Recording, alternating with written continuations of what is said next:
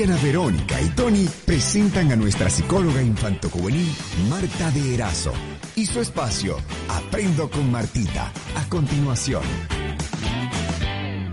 Hola Martita, buenos días. Hola, hola Martita, estamos, eh, ahí está, ¿nos escucha Martita?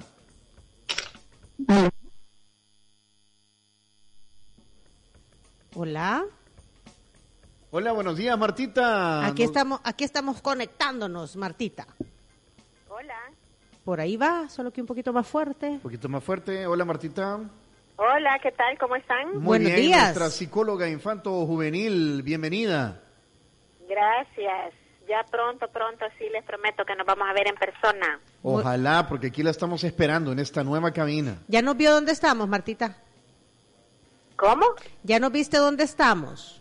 Sí, por supuesto, claro que sí. En la, en la nueva cabina de Diana Verónica y Tony. Bueno, esta es tu cabina también, Martita. Cuando tú así lo decidas, aquí vas a estar con nosotros.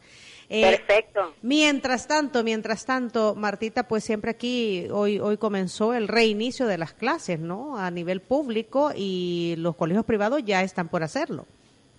Así es, si queremos darles algunas recomendaciones a los padres de familia para tener un regreso a clases psicológicamente seguro, porque todo el mundo habla de las medidas de bioseguridad que tenemos que enseñarle a nuestros hijos, pero muy pocos hablan del aspecto psicológico que también es muy, muy importante. Ya los padres de familia que han tomado la decisión de que su hijo regrese a clase, ¿verdad? Tienen que tomar en cuenta varias cosas. A mi manera de ver, una de las más importantes es que ambos padres tienen que estar de acuerdo, porque si uno de ellos no lo está, muy probablemente va a dificultar el regreso del niño a clases, incluso si lo hace de una forma inconsciente. Esto es particularmente cierto en el caso de los papás que están separados o divorciados y como es una decisión muy trascendental para el niño y para la familia, es muy importante que los dos papás estén del mismo lado y que presenten un frente unido ante los hijos. Eso no solamente sirve para evitar posibles reclamos futuros entre los papás, sino que lo más importante, le va a dar seguridad al niño de que lo que se está haciendo es lo correcto porque los dos papás están de acuerdo Están apoyándolo, ¿verdad? Le dan fortaleza al niño. y le dan seguridad. ¿verdad? Si mientras están tomando la decisión hay discusiones, los papás tienen que tener el cuidado de tener estas discusiones en privado para no angustiar, preocupar o predisponer innecesariamente al niño. Y lo que más recomendamos es que se evite el uso del sarcasmo o del doble sentido, por ejemplo, decirle al niño cosas como yo no quisiera que fueras al colegio, pero porque no te quiero exponer, pero como tu papá o tu mamá ya decidió y ya sabemos cómo se pone, porque eso le genera mucha inseguridad a los niños. Sí, no, y mala costumbre que tienen de hacer ese tipo de comentarios delante del niño, ¿verdad? Definitivamente, Así Martita. es. Sí. Y de verdad que un aspecto muy importante para poder criar a los hijos exitosamente es que los padres sean capaces de ponerse de acuerdo en este tipo de decisiones que son tan importantes. De ahí la segunda recomendación que les queremos dar es que el niño tiene que ser instruido en casa de las medidas de bioseguridad a seguir, no delegar todo en el colegio o en la escuela.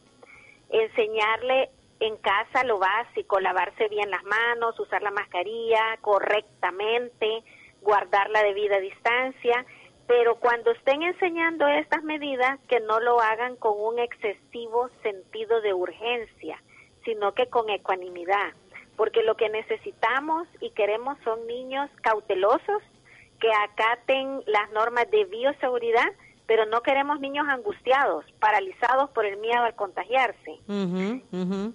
Ok, Y que, la- que se cuiden responsablemente, pero, a ver, seguros de, lo, de que lo que están haciendo es lo necesario para evitar contagiarse, Martita. Así es, pero no queremos meterles pánico. Sí, Y de la actitud que tengan los padres va a depender en gran medida cómo reaccionan los niños, así que los papás tienen que ser un buen ejemplo. Y también otra recomendación importante es que se tomen el tiempo de escuchar a los hijos.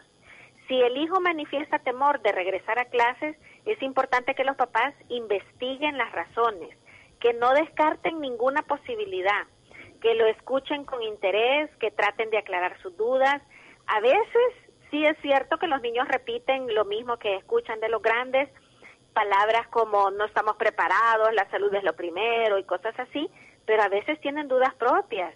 A lo mejor el niño tiene la inquietud de que al regresar se va a meter mucho en problemas otra vez. Eso me está pasando muy frecuentemente con niños que tienen dificultades de interacción social que incluyen problemas para acatar normas. A estos niños les ha resultado más fácil, o al menos han pasado como más desapercibidos, en el proceso de la educación virtual. Se han metido en menos problemas, no han recibido sanciones, ni castigos, ni detenciones, y eh, sienten temor de que al regresar a clase van a volver otra vez al problema. Entonces, cada caso es diferente y es importante analizarlo para encontrar una solución apropiada y por eso les recomendamos mucho a los papás tomarse el tiempo de conversar con sus hijos y que practiquen al hacerlo la escucha activa, que no descarten. No, eso es absurdo, eso no tiene nada que ver. Escuche a su hijo y trate de tranquilizarlo y de aclarar sus dudas. Hay algunos papás que también dicen, mi hijo no se va a dejar la mascarilla. Esta es una preocupación mucho más común de lo que ustedes imaginan y es válida porque muchos niños no han practicado el uso de la mascarilla porque casi no han salido, ¿verdad? De lunes a viernes. Entonces no están acostumbrados a utilizarla por periodos relativamente largos como lo va a requerir el ambiente escolar. si ese es el caso de del hijo de los que nos están escuchando, eh, tienen que entender que incluso los niños pequeños, entre 4 o 5 años, ya hay algunos que son expertos en utilizar la mascarilla y en guardar el debido distanciamiento social. Y esto es porque los padres se han tomado el tiempo de entrenarlos. Entonces, aquellos padres de familia que han decidido que sus hijos regresen a clases y no tienen el hábito de utilizar la mascarilla, que deben empezar cuanto antes. Y predicar con el ejemplo, ¿verdad, Martita, también? ¿Cómo? Predicar con el ejemplo, te digo. Ah, sí, definitivamente. Y no centrarse tanto, porque fíjate que muchos padres de familia y los niños se están centrando más que todo en qué me van a hacer si me la quito, como si lo más importante es el tema del castigo. Esto no es, eh, no es un tema de castigo. Lo más probable es que no le van a hacer nada, solamente le van a decir que se la ponga solamente en un caso de un estudiante que abiertamente desafíe la autoridad quitándose a propósito la mascarilla, pues va a recibir obviamente un llamado de atención o le van a pedir a los papás que llegue a traer al niño, ¿verdad? Pero esto no es un tema de castigo, esto es un tema de seguridad de todo. Por eso es importante que los padres de familia le expliquen muchas veces a sus hijos la importancia de utilizar la mascarilla para la protección de todas las personas. Yo siento que en ese aspecto en nuestro país estamos un poco mejor que en otros lados, porque aquí hay como poca resistencia, no hay mucho debate con el tema del uso de la mascarilla, no, en, no como en otros países, ¿verdad? Pero si se trata de un padre de familia que no cree en el uso de la mascarilla, que hay muy pocos, pero los hay, quizás sería mejor que el hijo no vaya presencialmente al colegio, ¿verdad? Eh, porque la mayoría de las instituciones relacionadas con el tema de la salud sí coinciden con que los mayores de 5 años deben utilizarla mientras permanezcan en el colegio o la escuela. Deben, tú lo has dicho una palabra clave, ¿verdad? Deben utilizar la mascarilla. a partir de los 5 años, Martita. Así es, así es. Muy bien. Em, otra recomendación importante es establecer una rutina para el regreso a casa al final de la jornada escolar. El tener una rutina establecida, un lugar donde el estudiante se va a quitar la ropa del colegio, si se va a bañar o no se va a bañar, eso ayuda a que todas las personas se sientan que tienen más control sobre su situación. Y automatizar esta rutina disminuye no solo la posibilidad de contagio, sino que incrementa la tranquilidad en el niño, lo cual hace menos probable que se pongan ansiosos. Entonces, esa es parte de un retorno psicológicamente seguro. Y por último, evite interrogar a su hijo cuando regrese a la casa. si los papás empiezan a preguntarle insistentemente, ¿te le acercaste a alguien? ¿Alguien te tosió encima? ¿Jugaste muy cerca de algún niño? Eso va a terminar angustiando innecesariamente al niño. Lo que buscamos es promover la buena comunicación con los hijos. Si el niño se siente que lo interroga, puede optar por no compartir información al sentir que lo pueden castigar si se ha, entre comillas, juntado mucho con alguien, ¿verdad? Entonces, evitemos ese interrogatorio y recordemos que esta es una situación nueva, eh, Diana, para todos. Estamos aprendiendo a través de prueba y error. Eh, un retorno a clases después de un año de clases virtuales nunca lo habíamos tenido. No sabemos cómo va a evolucionar el regreso a clases, no sabemos cómo van a tomar las noticias los padres cuando les digan que la clase de su hijo va a entrar en cuarentena 14 días porque se ha identificado un caso positivo o un nexo epidemiológico, ¿verdad? Entonces tenemos que seguir aprendiendo y seguir adaptándonos a esta situación difícil que nos ha tocado vivir y tenemos que seguir siendo buenos ejemplos para nuestros niños.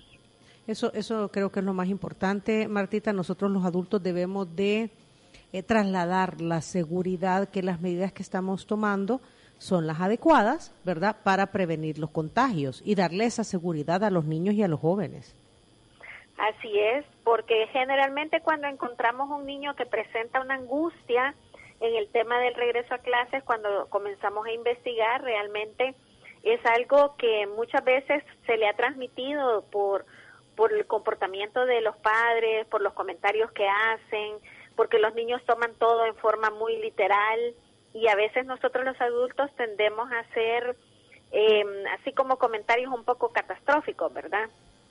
Y no nos damos cuenta del impacto que esto puede tener desde el punto de vista psicológico en los niños. Imagínate que decís, imagínate, perdón, Martita, que decís, ay, y, y, si sale un niño contagiado, ay, no, nos vamos a tener que ir 15 días de cuarentena. Todo por, porque te le juntaste mucho y toda la familia va a tener que estar encerrada. Y no solo vos, sino que también todos los que vivimos con vos en la casa. O sea, miren, si esto es parte de la nueva normalidad, ¿verdad? Y, ni modo. y ni modo, pues, o sea, si eso aquí o a donde, a donde ande, ¿verdad?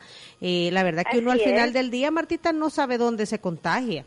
Si a mí me, tú me preguntas, Diana, ¿y cómo te contagiaste de la COVID? No sé.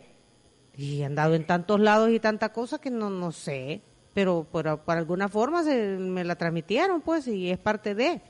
Tony, vos no sabes cómo te contagiaste o tenés indicios, no sé. Sí, alguna idea, pero... Ajá, pero no, no podés estar seguro, pues, ¿ya? Sí, son muy, muy pocas las personas que mm, han tenido COVID-19 que pueden decir con certeza en tal lugar, en tal momento me contagié. Eso es muy difícil de determinar. Pero el problema que tenemos a veces con los niños es que los padres dicen cosas a veces muy exageradas y catastróficas. Si llega a haber un contagiado en esa clase, nos vamos a morir todos y los niños lo toman en sentido literal. sí, o sea, y, y, Dios no quiera, uno de la familia se enferma y se muere el niño, imagínate la culpa que le vas a hacer sentir al niño. La pues. carga, la carga emocional de culpabilidad, como tú dices. Entonces, sabemos que estamos tomando un riesgo, pero también sabemos que cada vez que nos subimos a un carro y lo manejamos, también estamos tomando un riesgo, porque puedes tener un choque, ¿verdad? Y un riesgo mayor incluso. Entonces tenemos que tomar las medidas necesarias y estar plenamente convencidos de que lo que estamos haciendo es lo mejor para el niño, porque realmente ya no podemos seguir. Eh, ahora acabo de ver en Twitter que decía el, el director de los colegios privados que el 70% de los papás ha dicho que sí. Y yo creo que pues es variable dependiendo de las diferentes instituciones educativas, pero que sí definitivamente hemos tenido una población de niños y jóvenes encerrados un año. Y que el niño necesita convivencia.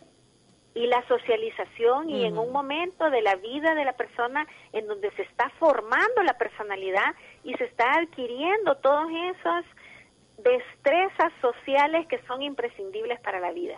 Entonces, por eso es que ha sido importante el retorno y tenemos que seguir cuidando también la parte psicológica, que es una parte integral de la salud. Muy bien. Eh, ¿Cómo te encontramos, Martita? en nuestras redes sociales, en Twitter arroba Martita de Erazo y en Facebook Aprendo con Martita. Y espero muy pronto estar con ustedes en cabina. Muy bien, aquí es tu casa, Martita. Un abrazo, que estés bien. Bueno, chao. Hasta luego, hasta luego. Bueno, casi nos vamos, Tony, pero antes, antes tenemos todavía mensajes importantes como eh, de Deusen, por ejemplo, Tony. Así es, Deusem se está transformando para seguir iluminando tu vida todos los días. Ahora es AES Deusem. Tu energía es el futuro de todos. Bueno, y hablando del futuro, eh, del futuro no, de ahora, ¿verdad? Ahora, para mañana y para el futuro, usted necesita estar identificado. Así que para reponer, modificar y renovar su DUI, hay que programar su cita en www.dui-mediosv.com o llamando al 2555-1900, porque nos cuidamos entre todos. Entonces, DUI Centro atenderá solo por cita programada. DUI Centro, identificando a El Salvador Registro Nacional de las Personas Naturales y Bauer. Ganó Chicago. ¿Qué se viene? ¿Qué se viene en la programación de Punto 105, Emerson? A la una de la tarde, Afrodita, nuestro programa para que lo puedan escuchar. Y a las 5 al cierre y a las 7 de la noche, toca Disco Social Club. Muy bien. Para los que se ganaron pases, ya Sheila se estará comunicando con ustedes vía WhatsApp para darles las coordenadas de cómo va a hacer eh, que ustedes tengan los pases para que puedan ir a disfrutar del cine. Gracias a Diana Verónica y Tony y Cinépolis. Gracias a la audiencia, gracias patrocinadores. Nosotros decimos. Hasta mañana.